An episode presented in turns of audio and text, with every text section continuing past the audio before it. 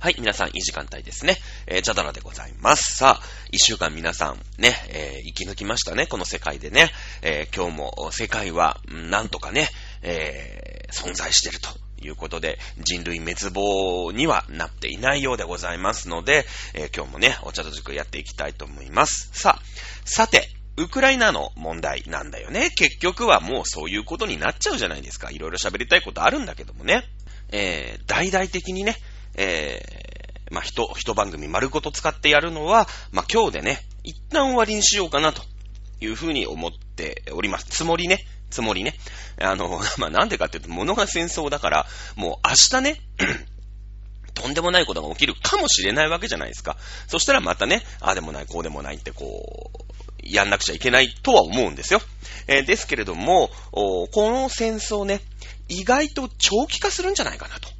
こういうふうに思ってます。まあ、ロシア的なね、ロシアから見たウクライナってすごいもう軍隊とかもダメダメで、あの、クリミア半島って言ってね、ウクライナの、まあ、クリミア半島っていう土地をね、まあ、サクッと今、こう、軍事占拠してるんですよ。不法占拠してるの。まあだから、北方領土みたいな感じ。日本のなんだけど、もうロシアが実効的に支配してて、もうあそこロシアですみたいなことを勝手に言ってるみたいな。世界は認めてませんよみたいなね。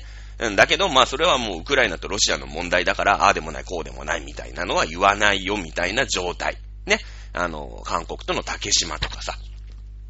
ロシアとの北方領土みたいな感じなのね。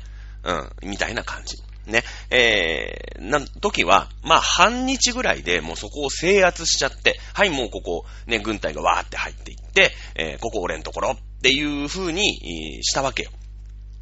ね、えー、なんだけど、それと同じイメージで、ね、今回キエフにわって行ったら、もう、大統領もパッと逃げちゃって、えー、そのウクライナのね、キエフの街も完全に制圧しちゃって、その、もう今のね、大統領とかそういう人たちはもう解散って言って、まあ、自分たちのね、その、言うことを聞いてくれる大統領を、まあ、次のね、大統領にして、まあ、なんか選挙かなんかやるんだろう、きっと。なんか形だけの選挙みたいにやるんだよ、きっと。ね。えー、で、もう今頃、もうウクライナっていうのは、まあ、ウクライナをね、併合しようとは思ってなかったと思うんだけれども、ロシアはね、あの、ウクライナを、まあ、ベラルーシみたいな、自分のもう、なんていうの、子飼いのね、えー、傀儡政権みたいなのを作って、じゃあ、このロシアから国会に出る。ね、えー、通り道のところのそのドンバス地域っていうのは、もうロシアのものにして独立させてあげてね、みたいなのを、やろうと思ってたの。これ大体もう1週間、2週間で終わりになるよ。ね、全部よ。もう軍事侵攻自体はほんと2日でキエフが落ちるとかさ、言ってて、その大統領選挙やって、新しい大統領を据えて、えー、ドンバス地域はもうロシアのね、なんか独立させて、もうロシアが自由にね、軍隊とか、荷物とか送れるようにしたいねっていうのまで含めて2週間ぐらいで終わるはずだったんですよ。ね。なんでかっていうと、ま、あのオリンピックやったでしょ？ね、オリンピック。で、オリンピックが終わってから軍事侵攻してね。22日の日に、えー、ドンバス地域の独立を承認、勝手に承認して、24日に軍事侵攻しました。で、えー、そっからパラリンピックまでにはもう全部終わってる。もう何にもなかったことになって、ね、もうしれっとウクライナは、あロシアの言うことを聞くベラルーシみたいな国になります。えーその、マリウポリとかさ、今すごいドンバチ、どっちもドンバチやってるね、このマウリポリとかのそのロシアから地続きでね、このクリミア半島っていう今飛び地になっちゃってるから、そこをこう地続きにね、自分のロシアが勝手に出入りできるようなところを設定するっていうのまで、ね、えー、2週間でやろうって言ってたんだけど、まあ、あそうもいかなか、なくなっちゃったじゃない？ね、ウクライナ、ね、意外に根性あってね、強かったよ。いうこと。で、えー、これは長期化するでしょうね。その、欧米諸国、まあ、NATO を中心とした経済制裁、ね、えー、もう含めて、ね、もうあとはもう、やるかやられるか。で、やっぱロシアとしても核戦争を起こる、起こすのは、ちょっとやっぱ気が引けてるわけですよね。本当にもうプーチンが、もう気でも触れてね、やべえってなっちゃえば、もう核戦争でも何でもしてボーンって落として、あのもうそこを制圧しちゃえばいいんだけど、そしたらもうさ、ロシア自体なくなるぐらいまで核爆弾落ちてくるのはもう目に見えてるわけよ。ね？まあ、それはもうやっちゃダメよと。ね？あの、核兵器ってのはもう禁断のさ、果実、禁断の兵器だから、絶対使っちゃいけないわけ。絶対使っちゃいけない。だから今、その、ロシアをね、ウクライナから叩き出すなんてのは、全然 NATO の方が本気出したら、まあ、NATO が出張る出張んない問題ってのがあるんだけど、アメリカが本気出したらそんなのはもう、ロシアなんてチンチンにできるわけよ。はっきり言ったら。ね。え、だけどそれをやらないのはなんでかっていうと、もう追い詰められたらさ、もう、最後、なんていうの、パンチするしかないね。もう核でも最後なんか撃つしかないみたいな感じになっちゃったら核使うじゃない。で、核使ったら、使われたらもう核打ち返すしかないみたいになって、やっぱり世界最終戦争になってしまうわけですよね。それを今、えー、世界中が、まあ、それはプーチンも含めてだと思うけど、なんとか踏みとどまってる。ね。その核戦争に行かないようにっていうので、なんとか踏みとどまってるっていうのが、まあ、今の状況だよね。こうなってくると、もう、長期化をして、えー、行くしかないよね。もうほんと何年っていう戦争になっていく、ずっと睨み合っているよっていう状態が普通みたいなね。これ決して、その戦争が長引いてほしいとかね。やっぱ戦争って人殺しだから、これあの、間違ってほしくないんだけど、よくテレビとか、まあキャスターとかね、そのコメンテーターみたいな人がいて、まあ有名なところで言うと橋本徹っているよね。橋本徹ってコメンテーターいるじゃないですか。ね、その、ウクライナは、もうやっぱりさ、あの人はもうね、5人ぐらい子供いるんだよね。やっぱ人の親じゃないですか。だから、実際自分の子供が その街で戦争に巻き込まれて死ぬみたいな、あの、感覚ってやっぱ人一倍強いよね。おそらく。うん。なので、その、もうウクライナは一刻も早くロシアに降参した方がいい。ね。えそうすれば命は助け、ね、一般市民の命は助かるじゃないですかと。ね。えー、いう主張をしてます。してるじゃないですか。これはでも注意した方が良くて、うん。あのー、リアリティがないんですよね。はっきり言ったら。いや、感情としてはわかる。人の親だしね。あのー、人の親だし、やっぱり人間が死ぬっていうことは、これは避けなくてはいけない。うん。これって、まあ、非常にこう、わかりやすい議論ですよね。わかりやすい議論。ね。えー、なんですけれども、この、リアリズムの考え方から言うと、いや、本当にそうだろうかと。うん。ね。えー、じゃあもう本当に無条件降伏しましたよ。ね。日本の場合はね、無条件降伏しました。80年前に1945年8月15日にね、えー、無条件降伏しました。玉音をそうして。だけど、負けた相手がアメリカっっていうね、一応こう、自由主義であり、資本主義であり、えー、まあ、先進国家だよね。うん。割とこう、余裕のある国と戦争をして無条件降伏したから、まあその後 GHQ が来て、占領されたんだけれども、まあ、日本にプラス、まあ、プラスというかね、えー、その時の、当時のことを私も知るわけではないですから、あのー、なんとも言えませんけれども、その後、まあ、アメリカのね、子飼いの国になったわけですよ。結局は。ね、ロシアの、ロシアに対してベラルーシみたいなもんですよ。はっきり言って。今私はベラルーシのことをね、ロシアの子飼いの国とか言ってケチョンケチョンに言ってますけれども、ね、ベラルーシの人から見たら、日本なんてはっきり言ってアメリカの子飼いの国だよね。傀儡政権だよね。って思われてると思うよね、おそらくね。うん。で、まあまあまあ、いろんなね、だから今日本があるんだけれども、あの、リアル、リアリティなことを考える。リアリズムで考えると、それが日本の貢献、今の豊かな暮らしに対して大きな影響を持ったというのはこれは事実なわけですよね。事実ですよ。うん。ね、えー、なんですけれども、じゃあ、このウクライナに対してね、えー、ロシアが、まあ、無条件降伏って何を求めるかっていうと、えー、非武装化、それから中立化、ね、えー、のを求めてるわけよ。うん。ね。まあ、中立化ってのは、いわゆる NATO に入りたいなんて二度と言うんじゃねえぞ。ね。まあ、中立化っていうか、NATO に入るの禁止。ね、もうそういう、そんなことを思うんじゃないよ。これ言言ってるよね。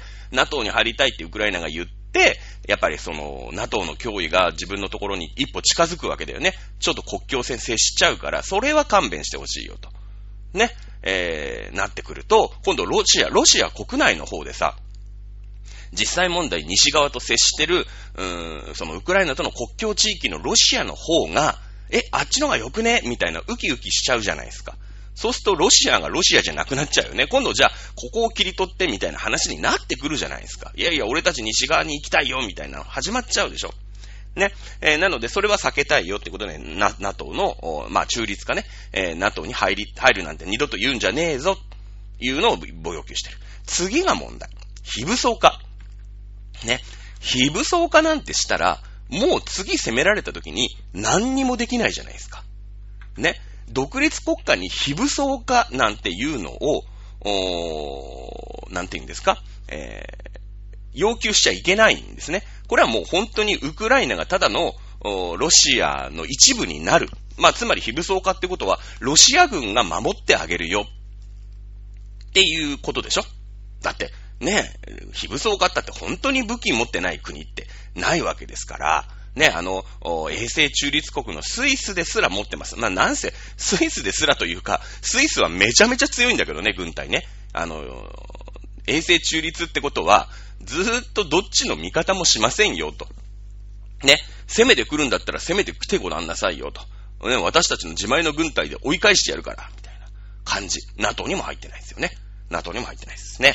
えー、まあそういうことなんで、その、私日本史が好きだからすぐ日本史に例えちゃうんだけど、大阪城でね、大阪、冬の陣、ね、一回こう、家康とさ、ね、淀君とさ、徳川秀頼ね、え、と、秀吉の息子さんが戦った時に、まあ、あもう兵をね、引く停戦交渉をするわけだよ、徳川と豊臣が。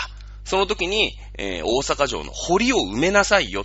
それで勘弁してやるよって家康は言って、えー、堀埋めたんですよ。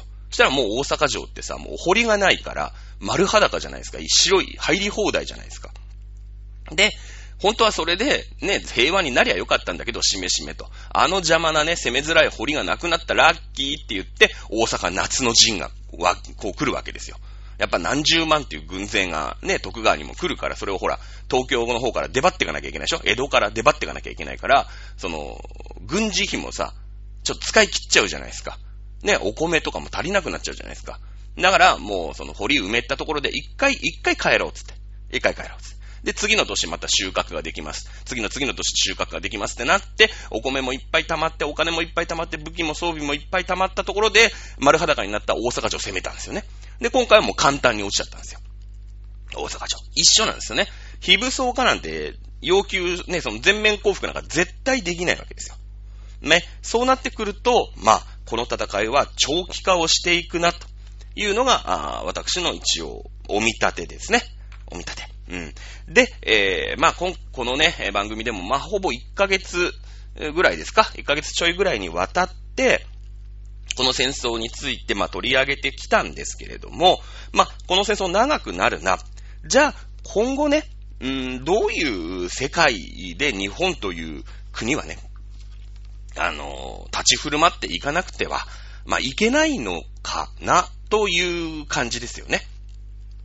そういうことを、まあ、今回考えていかなくちゃいけない。まあ、それでもね、何もない、手がかりのないところから未来を予想するっていうことはなかなか難しいですから、やっぱり私たちにあず、えー、与えられているのはファクト。まあ、歴史によるファクトですよね。えー、つまり事実の積み上げを、まず整頓していこうよっていうのが、まあ、基本的にこの番組が、あなんて言うんですかね。えー、歴史をね、扱いながら、まあ、現代社会をやっている、まあ、意味ということになるわけじゃないですか。ね、なりますよね。じゃあ、あこのね、うーん、今後の、まあ、戦後というか、この戦争がどういう風に進んで、どういう世界になっていくのかっていうのを、まあ、ちょっと考えていこうかなという番組にね、え今日はしていこうと思います。さあ、あまずね、えー、そうだね。えー、っと、まこの、ロシアというところを、うーん、ま紐解いていくときにね、とにかくソ連の崩壊っていうの、ね、ソ連の崩壊、それまではさ、アメリカ対ソ連で冷戦って言ってさ、バッチバチやってたわけじゃないですか。ね。で、まあそこからロシアというものに、ソ連が崩壊してロシアというものになったというところから、このロシアという国の枠組みというのがスタートするよというところから、あ始めていかなくちゃいけないですよね。うん。えー、ソ連が崩壊しました。まあ、冷戦、1945年から1992年までやってるわけですよね。プラス、第二次世界大戦がありますから、まあ、約50年ぐらい、ね、えー、形は変えましたけれども、戦争というのをソ連はやっていたと。いうことになるわけですよね。はい。で、えー、2014年。ね、えー、まあ、その1992年に一応戦争が終わった。ね、ソ連が崩壊して、そのロシアというものになりました。なりましたというところで、えー、まあ、2014年にね、ロシアがそのウクライナのクリミアというところに侵攻して、クリミア侵攻をして、えー、勝手にね、えー、まあ、実行支配をする、この約20年間、ね、約20年間、この束の間の平和という時代が世の中、世界にあったんですよね。世界にあったんですよ。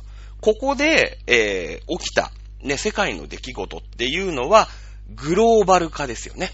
グローバル化。ね。えー、だってさ、今までその鉄のカーテンって言ってね、そのソ連側の国、そのから東ドイ東ヨーロッパの国っていうのは、まあ我々西側の国から行くとね、そのアメリカとかイギリスとかっていうチームで行ったら何やってるかわかんない。ね、GNP とか GDP、まあ昔で言う GNP ね、がいくらなのかもさっぱり統計データが出てこない。ね。だけども、その、宇宙にね、えー、行きましたと。それでも地球は青かったとかさ、あの、なんかミサイルを開発してますよとか、そういう情報はもうボンバン入ってくるわけだよね。だって、世界に初めてさ、あの何でしたっけ？ガガーリンだっけ？ね、えー、宇宙に行きましたなんてのもソ連が実は先だったりとか、いや、核兵器開発し終わりましたよとかでね、その、なん、なん、なんか、いろいろこう問題が起きたりとかするじゃないですか。ね。だけど、よくわかんない。だって、行きこ、行き、行きの交流がないじゃない。すげえ。ね、鉄のカーテンって。いうのがあって。それが壊れたんですよ。壊れた。ね。えー、もう東とか西とか言うのやめましょうって。ね。いうことになったでしょ。そっから始まったのが、グローバル化だよね。グローバル化。世界って、だって一個じゃん。みんなで仲良くやったらすげえいい星になるよ、この地球って。まあ、簡単に言うとだけどね。簡単に言うと、グローバル化っていうのが始まった。ね、今まで東と西に分かれた地球が、あ地球というか、まあ、世界がね、えー、東、どうやらなんか、東ヨーロッパとか、元ソ連みたいな国っていうのがあるんだぜ。なまあ、あることは知ってたんだけど、えー、そのさ、その東ヨーロッパの国とか、ソ連、元ソ連の国って、はっきり言ったら未開拓の土地じゃないですか。経済的に言えばよ。未開、ね。だって、そのさ、東ヨーロッパとかロシアとかって全然その技術革新、その、あの、宇宙技術とかね、軍事技術とかは別としても、うん、いわゆる民間のさ、車だったりとか、ね、えー、飛行機。まあ、飛行機はちょっと戦闘機とかにも、あの、転用できるから、もしかしたらちゃんとした飛行機があったかもしれないけれども、ね、えー、そういったものって全然遅れてるじゃないですか。ね、経済ズタボロ。ね、経済ズタボロ。そして、その競争社会だから、その西側の国って、ね、俺はこんだけの技術持ってる。はい、じゃあ100ドルで雇います。でも、向こうの企業は俺のことを105ドルで雇ってくれますって言ったら、そっちに取られちゃうから、いやいや、お前は110ドル払うからうちにいてくれ、みたいな感じで、やっぱ資本主義だからさ、能力高いやつは給料上がるじゃないですか。ね。だけど、まあ、この共産主義っていう国は、頑張ったやつも頑張んないやつも、ね、えー、60ドルですよ。ね、60ドルって国が決めてんだから、60ドルだよってなってるでしょ？で、だから、その、人件費めっちゃ安いんですよ。東側の国って。で、しかも経済ズタボロ。もう、西側の国が持ってて当たり前のもの？例えばクーラーとかさ、洗濯機とかさ、テレビとカラーテレビとかさ、ね、車とかさ、そういうものって全然持ってないの。しかも持ってたとしても、もう非常に品質の悪いもの。ね。しか持ってない。これってね、その西側の国、ある程度その経済では東側の国と比べてめっちゃ優位に立ってるわけだよね。うん。イギリスとかフランスとか、まあ旧西ドイツとか、まあ日本もそうだし、アメリカもそうだし。ね。これ、この国たちは何を考えるかって言ったら、あれつって、物いっぱいあいつらに売れるな。っていうことをまず考えるよね。だって持ってないんだもん。クーラーも売れる。テレビも売れる。車も売れる。ね。で、人件費安い。あれ？その、大した技術がいらないもの。例えば子供のおもちゃとか。ね。えー、100円均一みたいなの、ものあるよね。こういうものが、あいつらに作らせれば、安上がりだよね。っていうことに、西側諸国が気づくんですよ。で、出てきたのがグローバル化。世界でいろんなところで分業をして、いろんな国で分業をさせて、えー、物をとにかく東側の国に売る。こういうところにチャンスがあるよ。そして西側の国が儲ける。ね。えー、いう流れになっていったわけです。この1992年から。だけど、日本って、ちょっとさ、そういう小ずるいところがないのね。あの、昔から。人がいいんですよ。日本人って。なので、その、今までね、なんか知らないけど、私たちは一応アメリカのね、あの、チームだから、なんか西側にいたんだけど、東側って言って、こう、うーん、なんかね、何考えてるかわかんない、ごちゃごちゃっとしてる、なんかよく何考えてるかわかりませんよ、みたいな国がなくなりました。ああ、よかった。ね、平和になったよね、パチパチパチパチパチ、素晴らしい平和って、ね、えー、言ってるだけで、その、そのうちに、もう、あの、日本だけが抱えてる問題がちょっとあって、土地のバブルがね、弾けちゃったんですよ、1990。あれが、だって、5、3年とか4年とか5年ぐらいでしょ？弾けたのが。だから、その、本当はグローバル化の波に乗って、東側諸国にいっぱい物を売りたい。ね、物を売る。それで、えー、人件費安いですから、安いうちに、まあ、あの、くだらないものって言っちゃ失礼なんだけど、まあ、そんなに能力もなくてもさ、作れるものってあるよね。うん。そういうものを東側の国に発注して、発注して、安く物を作る。それを世界に売って儲けよう。っていう世界がフェーズだったんだよ。うん。だけども、その時に、たまたま悪いことにバブルが崩壊しちゃって、まあ日本はその前にめっちゃ儲けてたからね。バブルでさ、もう、ウハウハの時代があったんだけど、それがまあ実は嘘で、バブルが弾けちゃったから、その、日本でバブル弾けたぞって言って、わーみんなどうする大変だってやってるうちに、このグローバル化の波に乗り遅れたんですよね。完全に乗り遅れたんです。うん。もうだからヨーロッパとか、アメリカとか、そういうとこに持ってかれちゃった。美味しいところはね。美味しいところはよ。うん。ね、えー、なので、グローバル化に乗り遅れたってのがこの日本なんですね。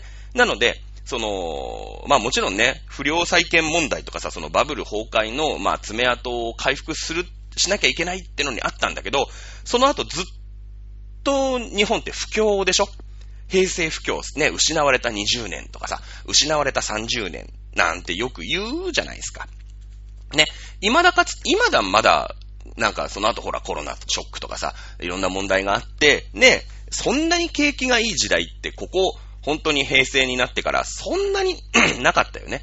まあ一時期さ、民主党政権になって、その本当にべっこべこになっちゃってね、もうそれでまた民主党になっちゃったから、あの、もう経済音痴の塊みたいなもんだからさ、もうボロボロになって、安倍さんになって、安倍のミクスとかでやや戻したよね。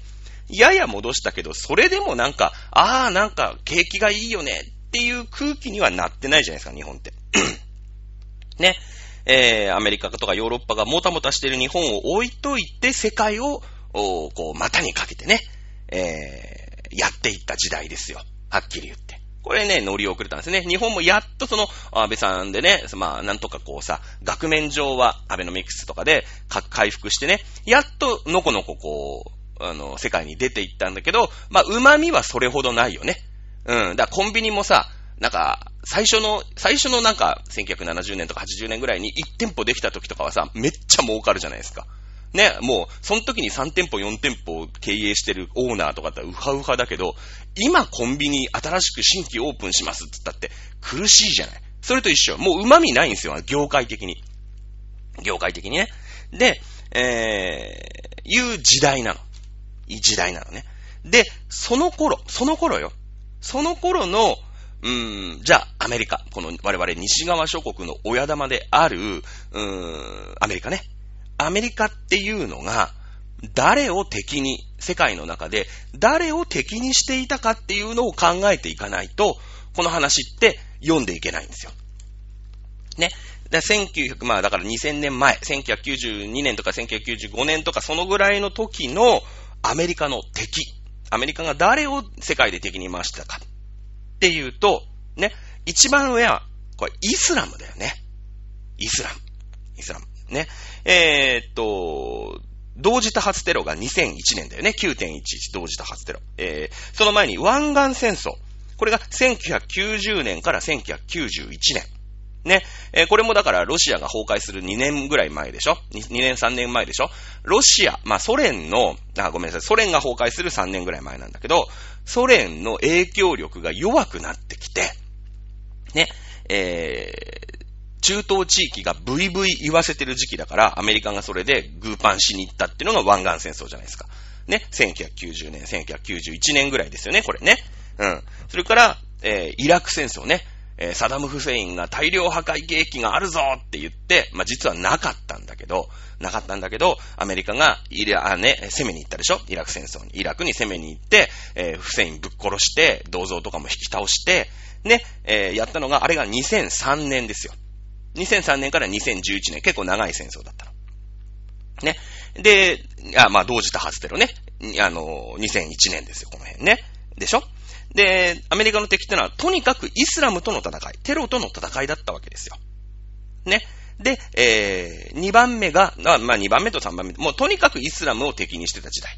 で、ずーっと、まあ、2位っていうかさ、ずーっと置いて、えー、中国だったり、ソ連だったりっていう国。もともとだってさ、バチバチに仲悪かったでしょ？冷戦時代はとにかく一番はソ連だったわけ。敵は。ね。だけどソ連が勝手に崩壊、まあ勝手にというかさ、崩壊して、もう弱々の弱っぴーになってくれたから、まあ相手にする純度は低くなるよね。で、まあ中国もまだその時って、そんなにそんなになんですよ。そんなにそんなになのね。で、逆に言えば、このソ連とか中国って東側の国だから、こいつらに、ね、安い人件費で物作らせたら、アメリカ儲かるな。ね、えー、それからあ、アメリカのスペシャルなね、いい商品を、この中国、ソ連にどん、な、ソ連だったりロシアだったりなんだけど、どんどんどんどん売った方がいいよね。ね、これは商売のチャンスがあるよね。このグローバル化の中の話だったから、ね、えー、どんどんどんどんそ、そこに物を売りたいわけだから、あんまり喧嘩したくないわけ。とにかくイスラムがムカついてしょうがない。っていう時期だよね。そういう時期があった。で、えー、ここでね、力をつけたのが中国だよ。中国。ね。自分のところの安い人件費でどうぞ世界中から工場を作ってください。私たち安い人件費でどんどん工場を作りますよ。ね、え言って、え世界中の工場をもらって、ね、世界中に工場、世界の国から工場を作ってもらって、えー、安い賃金で働かせる。ね、えー、人民を。で、その人民からピンハネするんですね。税金という形で。税金という形でピンハネをするんですね。そして中国は、あここで力をどんどんどんどんつけていくわけです。この本当に、えー、10年、15年ぐらいでね、どんどん力をつけていく。世界がグローバル化。中国も人件費が安い。ね。だから工場を作りたいよ。そして中国にも物が売れるよ。いうことで、これ計画、開放、開放経済の時でしょね。えー、なった時に、うーん、例えば、中国の、その、南シナ海だよね。南沙諸島っていうさ、人工島を勝手になんかコンクリートでね、えー、その、珊瑚礁の島を埋め立てて、勝手に軍事基地作って、はい、ここ中国のものとか言って中国がちょっと、ちょっと調子に乗り始めたの。ね。この南、南沙諸島2016年、オバマ、オバマ政権の時ね。オバマ政権の時。オバマは、その時はもうイスラムとの戦いにもう目が向いてるもんだから、ね。もう中国かと、まあまあ、儲かる相手やし、こう、戦闘を切ってせ、ね、攻めるのもなんかなっていうことで、えー、ちょっと目をつぶっちゃったんだよね。ここで調子に乗ったのが、あ、中国。ね、中国。で、えー、その後だよね。えー、オバマからトランプになりましたよね。2017年ですよね。オバマトランプ。変わったのがね。で、2021年まで、まあトランプは大統領やるんだけれども、この時に、えー、変わります。この時にアメリカの敵のレベルがね、順位が変わるんですよ。イスラムは3番目に落ちます。3番目に落ちます。まあ、とりあえず、フセインとかもぶっ飛ばしたし、で、この、アラブの春みたいので、勝手になんか民主化みたいな流れちょっとあったじゃないですか。アラブの春とか言って、まあ、いろんなね、アフリカの国とかが、その、もう国がさ、勝手に、その、今までね、イスラムを徹底的にアメリカが潰してったから、や、やっぱりアメリカの方がいいよね。儲かるよね。世界はなんかグローバル化だし、うん、なんかアメリカチームに行った方がいいよね。民主化の方が絶対いいよね。みたいな流れがあって、アラブの春みたいなのがちょっとあったじゃないですか。なので、いやいやもうあそこは勝手にやらしとけと。俺らが出張るまでないよ。つって、イスラムがぐーんと下がったんですね。ぐーんと下がったんですよ。ね。で、えー、自分たちやらせろと。金もかかるしって言って、アフガニスタン、この間ね、えー、バイデンになった時ですけど、バイデン大統領になっちゃってから撤退しましたけども、アフアフガンの撤退決めたのは、あの、トランプの時なんですね。うん。いい、いい、いい、つって。あの、イスラムはちょっと置いとけ、ね、えー、いうことになりました。で、一番を中国にしたんですね。一番を中国にしたんですよ。ちょっとあいつら調子乗ってんなと。いいかっ、つって。ね。俺はイスラムと喧嘩してた時に中国は確かに何物も売れる。工場も安い。ね。貿易相手として申し分ないし、まあ14億人住んでるわけですからね。その人たちが車を持ちます、スマホを持ちます。ね。えー、なんかいろいろな、そういうね、ものを売るんだったらさ、ちょうど良かったんだよ。で、えー、中国って14億人いるから、あんだけ広広い国なのに食料が足りない。ね。燃料が足りない。っていう国なの。ね、国なんだけれど、国だから、じゃあそこに、えー、油を売ります。ね、原油を売ります。食料を売ります。ね、えー、いうことで、儲けたんですよね。儲けたんですよね。えー、なので、まあ中国はそれでピンハネして儲けて調子乗ってるから、中国ちょっとやべえぞ、このまま行ったら。って気づいたのが、あの、トランプなんですよ。ね、調子乗りすぎ。で、その、スマートフォンとかさ、そういうの、アップルのスマートフォンとかを中国に売るんだけど、た、ただね、ただ売って、はい、あの、スマホね、えー、ゲットしました。中国人もアップル使います。みたいな感じだったらよかったんだけど、それを分解して、え、なんかこの技術、あ、こうやったらスマホってやるんですね、みたいな。あ、こういう使い方するとスマホ作れるんですね。あ、こうやってなんかタッチパネルとかこうやってやるんですね、って言って、全部の技術をパクリ出したんですよね、中国って。もともと中国ってパクリの技術だから、ね、そのほら、ば、なんていうの、海賊版とかめっちゃあるじゃないですか。なんか。ね、えー、漫画とかもさ、もう日本でジャンプが発売される前に、その週のジャンプの中国本がもう売り出されちゃうとか、ネットに上がっちゃうみたいなさ、そういうの昔からやってるから、めっちゃパクるんですよ。パクン。ね。えー、で、ふざけんなっていうことになって、このファーウェイっていうこのさ、アップルとかの技術をね、もう散々パラパクった、のをね、腹立てて、えー、トランプはもうこれもう一番中国にしよう、敵は。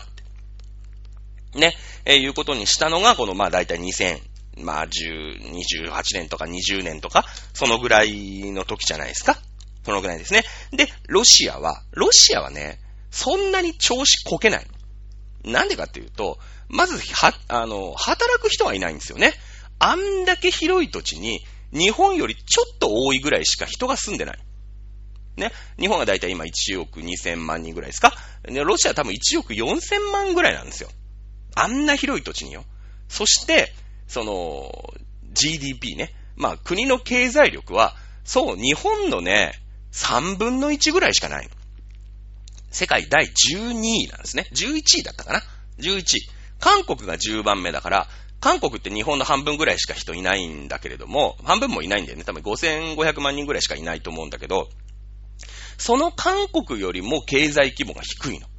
だけど、えっ、ー、と、韓国の倍以上人が住んでるってことは、まあまあみんな貧乏な奴が、だだっ広いところに、なんとか生きてるっていう感じなのね。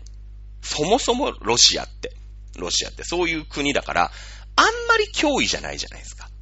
ね、もう生きていくのでいっぱいいっぱいだから、そこまでね、あのー、考えていかなくても、まあ良かったんですよ。ね。えー、なので、まあ、ロシアは2番目ぐらい。で、イスラムは自分のところで勝手になんかアラブの春とかやり出してるから、まあ、とりあえずのところはほっとけと。ね、えー、中国をとりあえず念頭に締め付けていかないといかんぞっていうのがこのトランプ時代の順位付けだよね。で、今、まあ、バイデンになって、えー、1位中国はね、多分変わってないです。ね。えー、で、ロシアは2番目、敵としては2番目にいたんだけど、はっきり言って自滅ですよね。自滅。まあ、その、アメリカとしてはね、その、こっそり、こそっと、あの、ドンバス地域とか、クリミアとかを、まあ、クリミアをくすねたみたいに、ドンバス地方を、もう一週間とかで、その、オリンピックの最、オリンピックとパラリンピックの間に、サクッとね、うん、併合して、まあ、ウクライナもしょうがねえなと。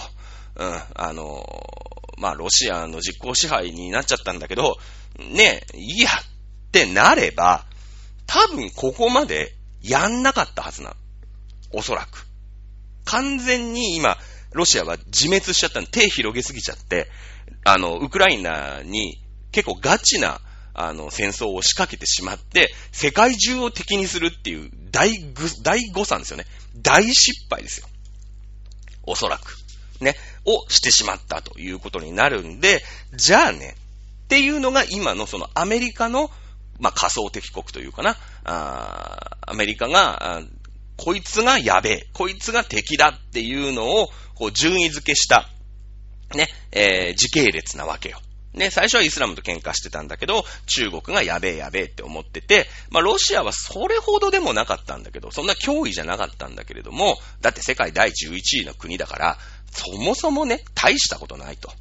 思ってたら、意外にガチな戦争を仕掛けちゃって、で、えー、意外にウクライナがガチに対抗しちゃってるから、ね、世界、このタイミングで、もうロシアを潰せるだけ潰しとこうと。自滅だから。ね。そのためには、この戦争は長期化して、例えば、もうドンバスだけもらえれば、あの、全軍撤退します。ね。えー、ロシア軍引きます。だけども、このドンバス地域はもうくださいと。で、ウクライナもやっぱりさ、自国民が死んでるわけだから、ね、兵隊とかもいるわけだから、分かったよと。ね。まあ、しょうがないわ。これで停戦しましょうって言って、ね、まあ、平和というかさ、一応戦争が終わるとするじゃないですか。ね。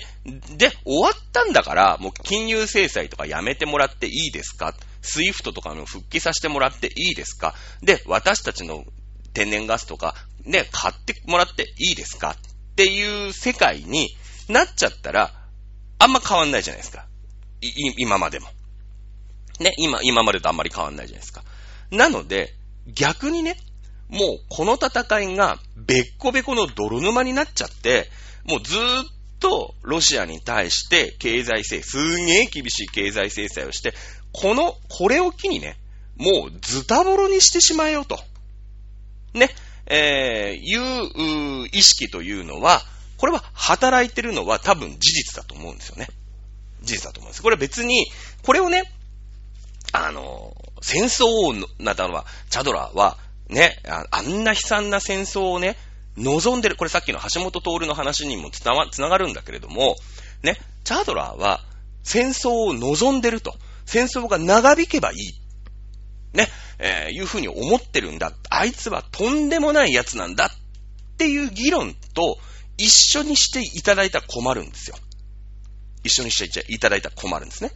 なんでかっていうと、やっぱ日本、私たちに、ね、僕たち私たち、まあわかんない。海外から聞いてらっしゃる方いたら本当に申し訳ないなと思いますけれども、ウクライナではさすがに聞かれてないと思いますけどね、ロシアとかでも聞かれてないと思いますけれども、私たち日本に住んでる日本人じゃないですか。ね。えー、そうなってくると、その、日本ってね、まあ、いわゆるこの NATO 側だよね。その、西側諸国。一番東にいるくせに西側諸国諸国っていうさ、よくわかんないところにいるわけ。で、世界地図よーく見たらさ、その、決して西側諸国なのに、一つだけ飛び地じゃないですか。一つだけピョーんって飛んでますよね。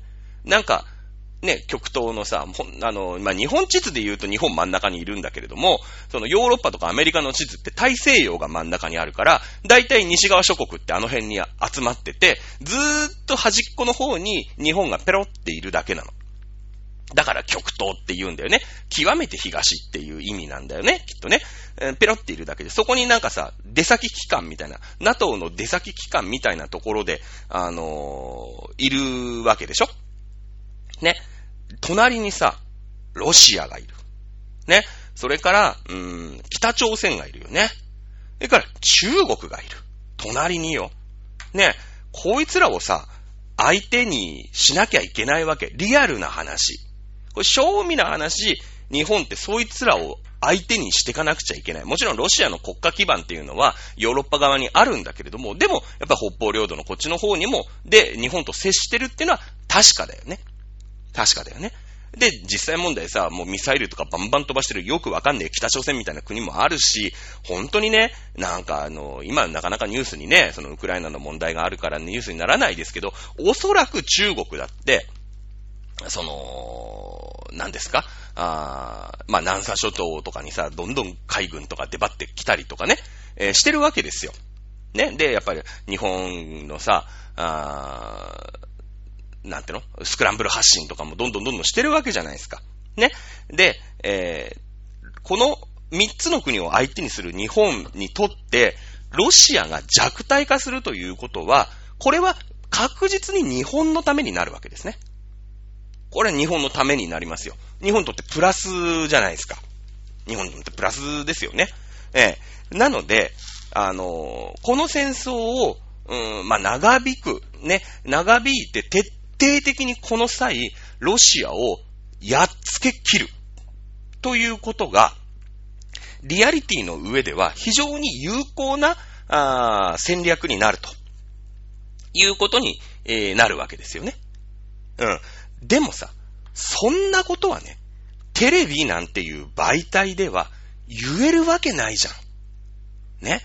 我々のために、ね、ウクライナの人たちを殺すのかと。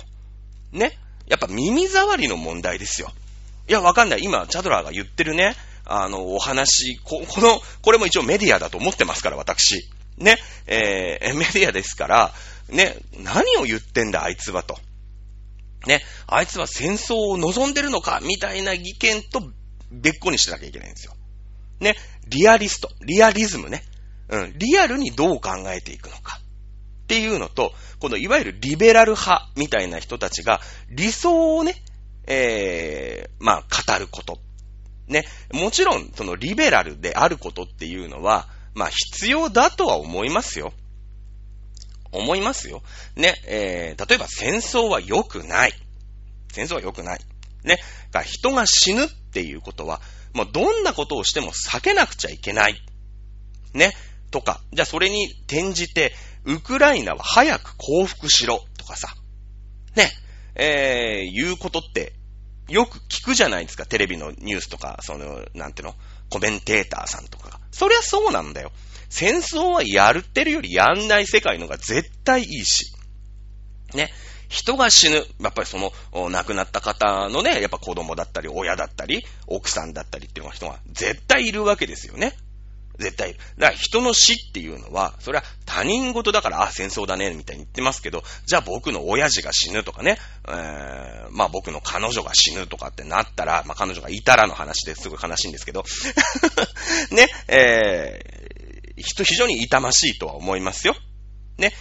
だけども、ウクライナは早く降伏しろっていうのは絶対言っちゃダメなんだよ。ね。ウクライナ早く降伏しろっていうのは、だってその後リアルに何が起きるかって言ったら、ね、降伏した後のロシア軍がウクライナを合法的に殺戮しますよ。間違いなく。間違いなく。もうだってそこはさ、ロシアの影響力にあるわけでしょ？そうだよね。うん。なので、まあ、だから例えばさ、うん、中国の新疆ウイグルとかさ、そういったところと一緒。もう人権も減ったくれもないわけですよ。ま、ね、戦争をやってたって非人道的だとかやってるわけでしょこの後、じゃあ停戦しました。確かにね、軍隊は引いて、その戦車とかロケット砲とかはないかもしれないけれども、それよりももっとひどいことが起きますよ。はっきり言って。このリアルを、今ね、その戦争は早くウクライナを降伏しなさいとか言ってる人たちって、分かって言ってんのかと。いうのは非常に思いますよね。非常に思います。はい。えー、で、まあその、私ね、一応リアリスト、その、リアルに、リアルなあ知見をもとに、えー、話を一応させていただいているつもりではいるんですけれども、ね、リアルな話、この、北朝鮮、中国、ロシアに囲まれた、あまあ、NATO というか、西欧諸国グループ、ね、西側諸国グループの日本としては、この際、徹底的にロシアが弱々になってくれた方が日本のためにはなりますよね。ということは、あのー、言っておきたいなという感じはします。さあ、この戦争の幕引き、なかなか難しいですよね。なかなか難しい。だからこそ泥沼化して長期化するっていうふうに言ってるんですけれども、一応、うーん、可能性としては、まあ、1個目。1個目は非常に可能性低いです。ね。えー、1個目は可能性低いんですけど、やっぱり世界って同じことの繰り返しじゃないですか。ね。えー、イスラムとアメリカがさっき戦争してたっっていう話をしましたよね。湾岸戦争、当時多発テロ、イラク戦争でね、えー、戦争をしてたっていう話しました。その後何が起きたかっていうと、まあその後というかね、それを前後して何が起きたかっていうと、アラブの春が起きましたので、同じことが起きる可能性はあります。まあ、ロシアの春とでも言いますかね。うん。えー、ロシアが民主化をする。ね、えー、クーデターが起きるとか、プーチンが暗殺をされるよとか、ね、えー、いうこと。まあ、どんな手段になるかというのは、ちょっとわかりかねる部分というのはありますけれども、民主化をね、する。えー、こと。まあ、例えば、ソ連の崩壊なんかも同じなんですよ。あれ、ソ連の春なわけですよね。ソ連の春なわけですよ。ゴルバチョフ、エリツィンの時代ね。やっぱりちょっと西側と仲良くしてグローバル化。ね、世界は一つなんだよ。みんなで仲良くするんだよっていう空気が一瞬流れる。これアラブの春もそうだったんだけど、結局元に戻るんですよ。ね、先制国家っていうか、権威国家というか、そういう独裁国家に戻るんですよ。なんでかっていうと皆さんもわかるよね。この番組よく聞いてらっしゃる方はわかる。ね。だってさ、ああいうエジプトとか、なんかその隣のリビアとかさ、ね、えー、中東とかさ、生きづらいんだよ。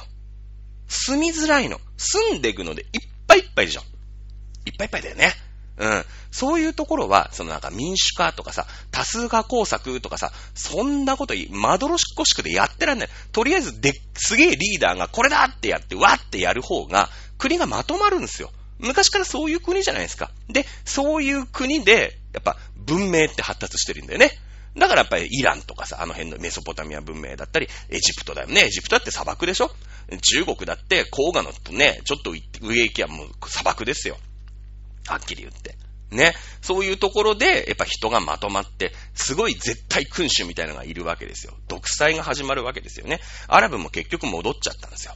なので、この、まあ、モスクワの春、ね、えー、モスクワの春じゃない、えー、ごめんなさい、ソ連の春の時ね、ソ連の春、まあ、そのゴルバチョフだったり、エリツィンだったりが、あまあ、ソ連を崩壊してね、ソ連崩壊になりました。で、その時にちょっと民主化の流れになったんだけど、結局もう20年後にプーチンが生まれてるわけじゃないですか。もう、なんていうの、うーん、独裁国家の親玉みたいに今ななってるでしょ？ね、結局戻るんですよ。アラブの春もそう。結局戻るんですよ。ね。なので今回、まあこのプーチンがちょっと老いたが過ぎるので、えー、例えば軍がクーデーターを起こします、民衆がね、えー、まあ放棄をして、えー、プーチン政権を打倒します、みたいなことが起こるとするじゃないですか。ね、例えばプーチンが暗殺されるとか、まあ、ありえなくはないですよ。なくはないと思いますよ。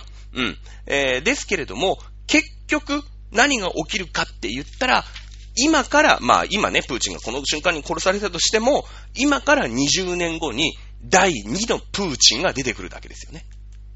第2のプーチンが出てくるわけですよ。ね、えー、レーニンがいて、スターリンがいました。ね、えー、その後ずーっと、まあ、フルシチョフとかいっぱいいたんだけれども、あなんだかんだあってソ連っていうのがなくなって、民主化しました。その時出てきたのがゴルバチョフです、エリツィンですってなったけども、言っ言うて20年間で戻って戻ってプーチンなわけだよね。じゃあ、プーチンが何、らかの、ね、えー、まあ、暗殺なり、クーデターなりで、今回ね、政治の舞台から退場し、この世から退場する可能性もありますけどね、あの、退場しました。で、新しいなんとかっていう大統領が民主化しました、グローバル化みたいなね、また世界は一つになろうよ、平和っていいよねっていう、このつかの間の平和が来る可能性はあります。ただ、2040年にプーチン2が出てくるだけなんですね。実は。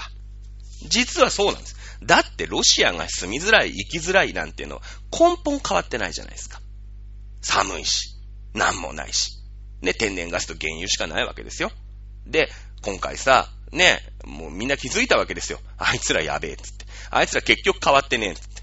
ね、あいつらなんかに、あの、原油依存してったら、もう、どうにもならんと。ね、こんなことが起きた時にパニックになるよと。ね。で、ちょっとずつそういう危ない国家、そういう先制国家になるね、ランドパワーの国家になる、うーん、独裁国家になる可能性のある国から、えー、に、エネルギーを依存するっていうことは、うーん、ちょっとね、危ないぞ。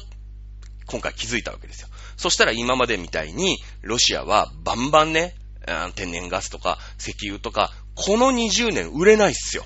あんま売れないっすよ。なんか、全然売れなくなったね。つって。今までもっと買ってくれたのになんでって。なるよ、絶対。ね。そうなってくると、やっぱり経済もさ、厳しくなってくる。もっともっと生きづらいロシアっていうのが出てくるでしょそうだよね。そうなってくると何が必要になるって、強い、ね、国家の指導者っていうのが、ロシア国民から求められるようになるんですよ。プーチン2が出てくるだけなんですね。これ根本解決になってないんですよね、実はね。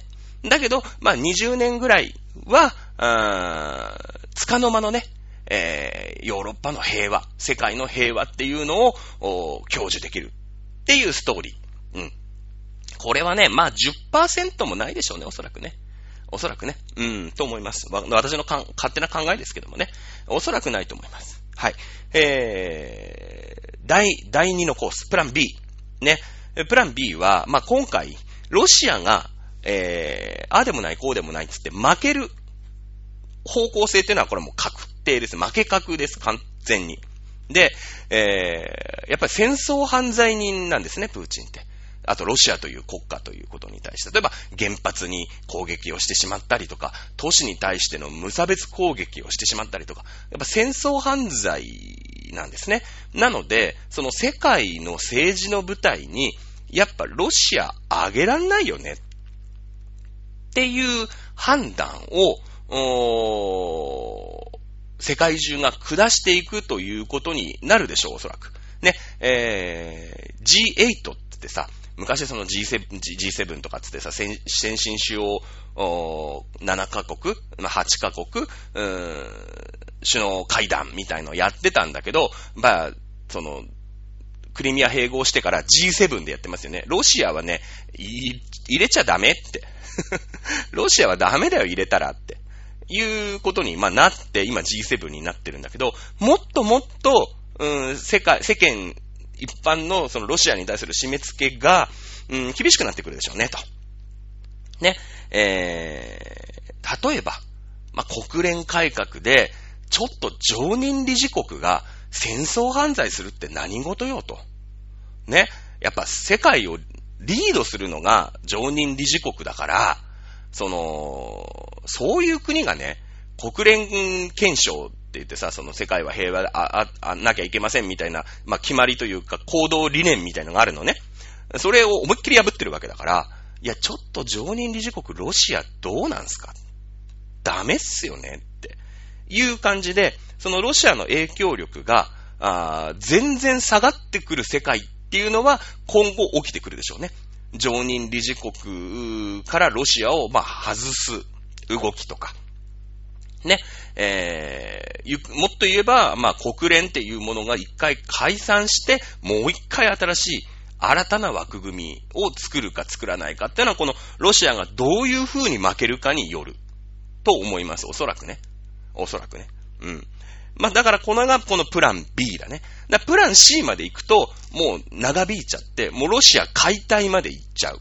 ね。ロシアが解体されれば、大手を振って、はい、次の国はもう全然ロシアとは違う国なんだから、今ロシアが持ってる、その、なんか、先進国のね、肩書きみたいなのがあるじゃない？ね、えー、そういうのももう全然ありませんよっていう感じ。これがまあプラン C。まあそこまで行くかな。ね、えー、そのロシアっていう国が崩壊するまで、この経済制裁というものを続けてね、えー、行くのかなっていう、まあだからなんだろうね。で、えー、ロシアはロシアでもう、なんていうの、やばい国、ちっちゃい、えー、何もできないやばい国として存在していくっていうのが、まあ、プラン C だよね。イメージで言うと、まあ、北朝鮮みたいになっていくってこと。ロシア自体がね。もう北朝鮮ってやばいじゃないですか。キム、ね、王朝というかさ、あ代々ね、えー今、キム・ジョンウンですけど、キム・イルソン、えー、キム・ジョンイル、キム・ジョンウンっていうさ、この三代にわたって世襲してって、もうなんか身内だけでさ、なんか何やってかよくわかんない。でもなんかミサイルとかバンバン撃つすげえダメダメな国で、もうでも世界のさ、そういう、話し合いとかには、もうちっとも参加も、一個もさせてもらえないじゃないですか。ね。で、よくわかんない、こう、アウトローのはみ出し物国家みたいなのが、なんか北朝鮮つってたまにかまってちゃんだから、ミサイルビョンって撃って、あのー、なんか、かまってかまってってやるっていうね、その、超やべえ、何考えてるかよくわかんない国までロシアを落としちゃうっていうのが、まあ、2割ぐらいかな。うん。このプラン B が、まあ、あ落としどころとしてはね、おそらくまあ7割、8割ぐらいが、あこのぐらいになるんじゃないかなというふうには思ってますね。経済制裁をつ、の、ぎゅぎゅにし、締め付けていって、えー、ロシアの影響力、世界に対する影響力をどんどんどんどん下げていくよ、ということが、うーん、まあ、まあ、関の山なのかな、っていうふうに、えー、思ってますね。はい。で、えー、まあ、このぐらい、本当はプラン C のね、まあ、1割ぐらいの可能性、2割ぐらいの可能性かもしれないけども、その北朝鮮化するまで、ロシアを締め付けて締め付けて締め上げる。で、えー、核を使わせずに締め上げる。ね、えー、いうことを、まあ、望みますよね、私としてはね。うん。あの、先ほどね、そのアメリカという国が、あ世界の中でどこを、うーん、敵国として考えているかっていうことを考えながら解説をしたじゃないですか。ね、え逆にその、ロシアから考えてみるとね、あの、どこを敵と認定していたかっていう話を、このプーチン政権、えー、の、時になってからね、考えてみると、一番最初、プーチンは何やったかっていうと、中東です。ここはね、やっぱり時期的にね、中東がブイブイ言わせたんですよ。やっぱり。ね。だチェチェン紛争とかにさ、ちょいちょいこう、なんて言うんですか、ちょっかいを出したりとか、ね、してたわけですよ。でもさ、その、ロシア、まあ、ソ連が崩壊してすぐは、やっぱりね、その、西欧諸国と仲良くしていった方が、ロシアは得だったよね。そして、うん、例えばドイツとか、ね、こういう同じランドパワー国家を、まあ、味方にしてね、えー、ドイツにどんどんこう、エネルギーを売って、依存させていってっていうのを一生懸命やってたね。だから、NATO というものに対してのロシアは、そんな敵だと思ってない。とにかく売る。で、えー、NATO をちょっとでもこっちに取り込んでいけば、ドイツとかまんまとね、それにハマっちゃったんだけれども、ね、えー、いうターンだったよね。で、それが、あどんどんどんどんその NATO っていうのがブイブイ言わしてきて、ね、えー、自分の目の前に来たっていうところで、パッと方向転換をして、で、イスラムも落ち着いてきたでしょ？で、その、アメリカがさ、イスラムから手を引いてるから最近。ね、もうイスラムイスラムでほっとけと。うん、とりあえず、とりあえずほっとけっていうことになって、えー、NATO。じゃあ NATO だと。NATO と決着をつけなくちゃいけないって言って、今回ウクライナとの戦争に、えー、踏み切ったわけだよね。この辺の、だから、パワーバランス、アメリカが誰を敵としてるかっていうのと同時に、じゃあ、あロシア、まあ、ソ連とかロシアが誰を敵としてるかっていうのが、まあ、今回のウクライナの戦争の、まあ、きっかけというかね、えー、になったんじゃないかなっていうことなんだよね。うーん、難しいよね。やっぱ未来の話だからさ、みんなね、えー、なかなか難しいですけれどもね。えー、日本ってさ、本当にその NATO っていうかその西側諸国のアジア出先機関なのね。で、周りにはやべえ国がいっぱいある国だからさ、ね、なんとかしていかなくちゃいけない。なので、まあ、日本のためを思ったら、あロシアをね、徹底的にもう、北朝鮮化みたいなね、えー、ぐらいにしていかなくちゃいけないのかな、というふうに思ってたりもします。ちょっとね、うまいことまとめ、難しいんだけどもね、そりゃそうだよね。まとめることができたら僕は国連事務総長でもやりますよ、はっきり言ったら。まとまるわけないんですよね、こんなのね。うん。さあ、まあ世界はね、今私たちっていうのは、あアジアにぺちゃって張り付いてる、まあ NATO というかね、西側諸国の出先機関としての日本に住んでいるわけなんですけども、世界を見回すと、その、うん、まあ例えば G7 とかさ、G8 とか、まあ、とかでね、あのーまあ一応西側諸国が世界を引っ張ってるなんていうことになって、その中に日本もちょっといるなんて思ってるんだけど、思ってるんだけど、世界を見るとね、実はその、まあ西側諸国が信奉している、うーん、自由主義、ね、それから民主主義、ね、それから資本主義、ね、えーこういったものっていうのは実は世界では割とマイナーだったりして、ね、あの、独裁国家の方が世界には実は多いんですよ。ね、今回その、まあ、ロシアがね、えー追い倒してしまいましたので、あああいう独裁国家っていうのはやべえっていうのに、まあ、世界が、まあ、気づいていくわけなんだけれども、例えば中東ね、イスラム。まあ、最近ちょっと落ち着いて、ね、あの、まあ、その、中東の中で揉めてたりもするから、あんまりその世界の表舞台に出てこないじゃない。9.11とかさ、ああいうちょっと、その、イスラムの中でもやばいね、ビンラディンみたいな奴らはもういなくなっちゃったから、ちょっとは落ち着いてきて、まあ、ちょっと、こう、まあまあ、なんとか、うまいことやってるっていう感じ。ね、この人たちはさ、もともとアメリカとバ、ガッチンコの喧嘩してたでしょ？ねえ、もうだってテロまでするわけですよ。ワールドトレードセンターにね、飛行機で突っ込む。まあ、そこまでやるのは過激化なんだけれども、でもやっぱり面白い気しないよね。うん、大量破壊兵器があるなんてさ、言いがかりつけられてアメリカ軍にね、えー、攻められてね、うーん、フセイン大統領はまあ殺されたわけですよ。ね、えー、それはもうアメリカが、の押し付けじゃないですか。やっぱ住みづらいね、えーの、イラクなんて国は、フセインみたいなやつが独裁してた方が、うまくまとまってたかもしれない。いや、もちろんね、フセイン大統領が、その、ひどいことをしてたとは思いますよ。独裁者って基本そうだからね。うん。だけども、そこに、その独裁者が生まれる理由ってのがあって、その、まあ、アラブの春の時もそうだったんだけど、結局、民主化ってのは、一瞬の出来事でね、その時のブームであって、その、土地に住んでる、厳しいとこに住んでる人たちの根本原則、行動原理原則って変わらなかったじゃないですか。ね、えー中東ね。からインド。インドもまたさ、面白い立ち位置にいるんだよ。ね。これはもうさ、アメリカ、今回、インドは何考えてるかって言ったら、今回ね、世界、まあまあ、こんなこと言うと不謹慎って言われるんだけど、もう西側諸国とソ連で、もう核戦争の一つや二つ起きてくんねえかと。そうするとさ、やっぱり、まあ、いくら報復とはいえ、NATO 側もね、核を使った国っていうことになって、世界的な地位ってゴーンって落ちるよね。落ちるんですよ。間違いなく落ちるんですよ。うん。ね、えー、そのほら、まあ、一回、一回の打ち合いとかで終わったらいいけど、じゃあその、ね、えー、あんまり、なんか、ウクライナに核落ちまし、まあ、ウクライナに落ちたぐらいだったらもしかしたら打ち返さないかもしれないけど、例えば NATO の方のポーランドに落としましたとかね、になったら、やっぱそれはもう NATO は軍事同盟ですから、えー NATO のとこに落とされたら報復するしかないんですよ。はっきり言って。で、一発落とされたら二発落としますよ。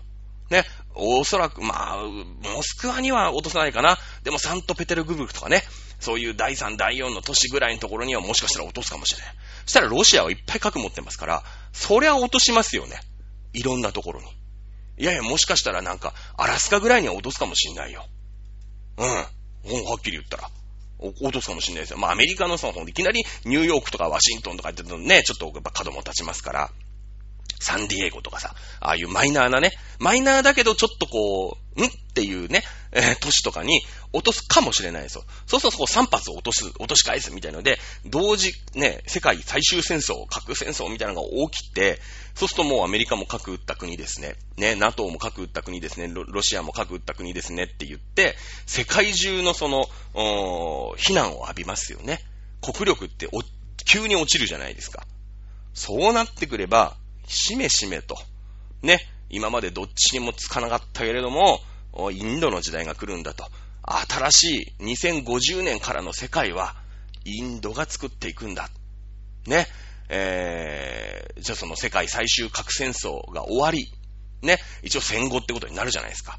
はい、国際連合は潰します。ね、新しい、そうね、国際連盟、国際連合だからなんだろう、国際連帯とかにする？わかんないけど。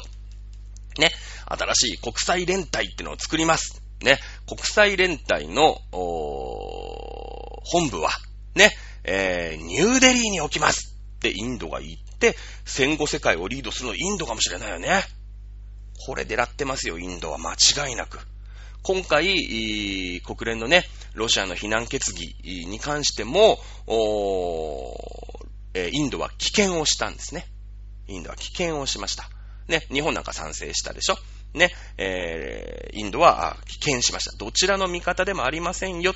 ね、えー、いうふうにしましたね。このインドの、それ、みか、ね、インドの立ち振る舞い。これはインドの、インドはインドとしての立ち振る舞いがありますよね。はい、東南アジア。東南アジアは今度中国との関係がありますよね。うん。華僑って言ってね、中国系のやっぱり経済マフィアみたいなね、えー、経済活動を主にする人たちがやっぱ入ってますから、中国との関係。ね、中国も今回その、ロシアの非難決議は棄権をしてます。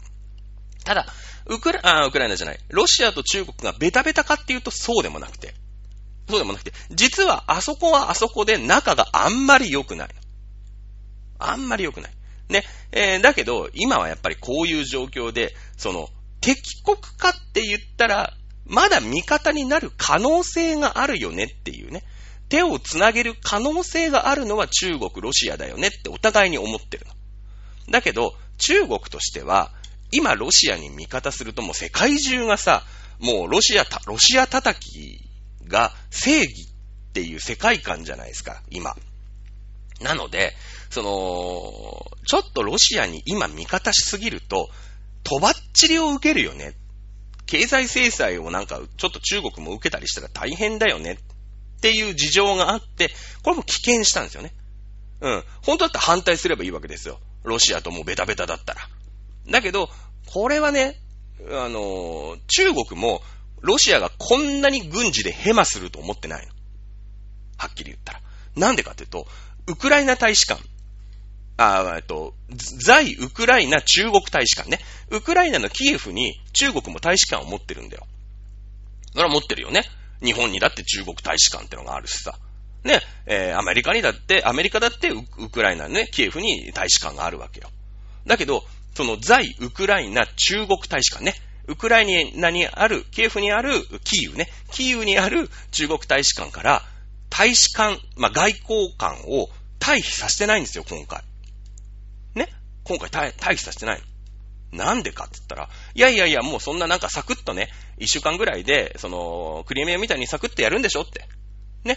あの、パラリンピックの前までにサクッと取ってサクッと終わりでしょみたいな感じで、今回こんな全面戦争して、しかもなんか泥沼化するなんてヘマをロシア軍がするって中国がも思ってないんだよ。だから最初のうちは、ああ、わかったわかったっつって、うまいことやろうって、ね、いろんなの協力するよって言ってたんだけど、え、ロシア何そんなにへっぽこって、今中国思ってて、え、このままへっぽこと仲いいなんて思われたら、俺やべえじゃんって中国はちょっと思ってるよね。思ってる。だこの辺の東南アジア系の人たちはこの中国のご意向っていうのがどうなるかっていうので動こうって言って、東南アジアも、ちょっとね、様子見だよ。だって親玉の中国が様子見てんだから。はい。あと残ったのはアフリカ。ね。まあ、南アメリカも残ってるんだけど、まあ、南アメリカはね、基本的にはアメリカの古文と思っていただければ結構でございます。えー、ですよ。アフリカ。アフリカっていうのはね、またちょっと独特で、ソ連、てかまあロシアというか、ソ連と割とね、仲いい、仲いいっていうか、あの、もともとね、アフリカって、その、西洋諸国、西欧諸国ね、イギリスとかフランスの植民地だったじゃないですか、ずーっと。そうだよね。歴史上ね。で、まあ、第二次世界大戦が終わりましたっていうところで、まあ、その植民地時代から独立を、まあ、することになるんだよね。うーん、植民地から。で、まあ、世界中の流れの中で植民地ってのはやっぱり人道的にもあんま良くないから、そういうの良くないよねっていう流れなんだけど、でもやっぱりさ、影響力はイギリスとかフランスとかは残しときたいじゃないですか。だから、その、独立に対して、やっぱ内戦というか、独立戦争みたいなやっぱ各国がしてるんですよ。はっきり言うと。ね。なってくるとね、その、イギリス、フランスから独立するために協力する国って言ったら NATO じゃないでしょ。西側諸国は少なくとも協力しないよね。俺たちは独立したいんだ。ね、今まで、いつまでもね、イギリスとかフランスの植民地でいたくないんだってなった時に、協力してくれる国どこだって探したら、ソ連なんですよ、実は。ソ連なんですよ。だってその時ってさ、戦後だから東西のね、冷戦バッチバチじゃないですか。まあイスラムが協力してくれればいいんだけど、イスラムもなかなかね、一筋縄ではいきませんので、ね、えー、あれですけれども、アフリカの独立ってね、実はソ連がむちゃむちゃ絡んでんの。うん。その武器とか、どんどんそのアフリカの独立組織とかに送ってるのね、自動小銃とか。まあ、カラシニコフって言うんだけどさ、まあ、カラシニコフってね、今でも使われてる、その、なんだろうね、東側の自動小銃の、まあもう大ベストセラーなんだけどね。実はね、カラシニコフっていう銃があって、それが俺たちを独立させてくれたんだ。あの時のソ連軍ありがとうっていうのが、やっぱこの人たアメ、アフリカの人たちの、うん、根底にあるのよ。ね。なので、その、確かにね、なんか、どもう、もうロシアになって違う国でプーチンってわけわかんない奴が出てきて、やってんだけど、俺たちは80年前世話になってるしな、つって。うん。ちょっと大手を振ってなんか、ロシア叩きできないよね。ね。えー、いう感じを、やっぱアフリカ持ってんすよ。ってなってくるとよ、今世界の地図をこう思い浮かべ、思い浮かべたとに、本当にこのヨーロッパ、それからアメリカ、ね、それから日本っていう、すごい限られたところの、おまあ、秩序っていうのが、あ一応今世界をリードしてるってことになってるんだけど、世界中の国から言ったら、これどうなのかなと。いう世界ではあるのは事実なんだよね。意外にこの西洋の考え方、一択だなんて世界が思ってる。その世界はこの西洋の西洋の考え方に統一されるべきだなんて勘違いをしてると結構痛い目を見るかもしれないよね。うん。そういう位置にいる。しかも、日本なんか端っこの端っこの端っこにペタンってくっついてるだけの国なんだから、どうこの世界を乗り切っていくのか？っていうことをしっかり考えて、このね、えー、いわゆるその、リアリズムと、うん、その、なんていうんですかね、えー、まあ、リベラルな人の考え方。まあ、理想は大事よ。理想は大事。例えば、核兵器の話だってそうだよね。核兵器なんかない方がいいんですよ。ね。だから、持たず持たせず持ち込ませず、比較三原則、ご立派です。ね。戦争なんかない方がいいんですよ。だから諸国民の公正と真偽に信頼して、えー、世界秩序の中でね、えー、国に、国の公選権はこれを認めないと。ね、えー、憲法9条だ。これ立派なんだよ。立派なの。だけども、じゃ、ぶっちゃけな話、リアルな話、ね、核持ってる中国が攻めてきたときどうすんの？ね、えー、生阿弥陀仏じゃないけれども、憲法9条、憲法9条って言ったら、攻めてこないんかいと。いや、今回攻めてきとるやないかいっていうことを、このウクライナをね、いい、もちろん何千人って人が死んでるから、いいよ、ね、教科書にするなんつったら怒られるんだけど、これで日本人は学ばなくちゃいけないよね。学ばなくちゃいけないっすよ。はっきり言って。いやいや、もう本当に核持った国が勢いね、余って近平が来てさ、攻めてきたら、ね、尖閣諸島、攻めてきた、ね、沖縄に中国軍をね、こう、攻めてきた、なった時によ、どうすんのと。ね、いうことですよ。やっぱ核持ってなかったら、いや、別に日本が持てって言ったわけじゃないんですよ。ね、えー、核シェアリングっていうのがさ、この間安倍さんが、なんか、ね、なんだっけ、プライム、富士プライムかなんかで言ってたよね。あの、アメリカ軍が持ってる核を、まあ、日本にも置いといてね、それを両方で使いましょうみたいなことを、やっぱ NATO はやってんのよ。ね。ドイツとかさ、ドイツなんか核保有国じゃないんだけど、はっきり言ったら。でも、核を撃てる状態になかったら、その、ロシアみたいな国がやっぱ近くにあるじゃない？ね？だから、やっぱやべえと。イタリアなんかもやっぱ敗戦国だから核持てないんですよ。ね、えーイギリスとフランスは戦勝国だから核持っていいことになってるから持ってる、自前で持ってるけど、やっぱイギリスとかさ、ドイツはさ、あーごめんなさい、イタリアとかドイツは第二次世界大戦負けてますから、核なんか持たせてくれないんだよね、自国で開発して。じゃあどうすんの？でも、リアルな世界で守んな、ね、その核の脅威っていうのから、あ自分の国守んなくちゃいけないよってなった時に、アメリカ軍の核兵器をちょっとお借りして、ね、えー潜水艦とか、ね、えー飛行機とか、そういうところで、えードイツの国内に置いといて、ね、えー守るよ。ね、それを共同で運用するよっていうのが核シェアリングなわけだよね。これもやっぱり日本やんなくちゃいけないんじゃないですか？いや、そりゃね、えー核兵器のない世界をね、えー理想を掲げなくちゃいけないんですけど、じゃあ、そんなね、全世界が核兵器がゼロになる世界、絶対来ないんだけども、ね、その、それまでどないすんねんっていうリアリズムの考え方、これをやっていかなくちゃいけないと思いますね。ええはい。まあ、そんな感じでいまいちまとまらなかったかもしれないですけどね。まあ、ものが戦争なんでしょうがないですね。えー、お茶と塾としては、あこのぐらいの議論にしていこうかなと思います。はい。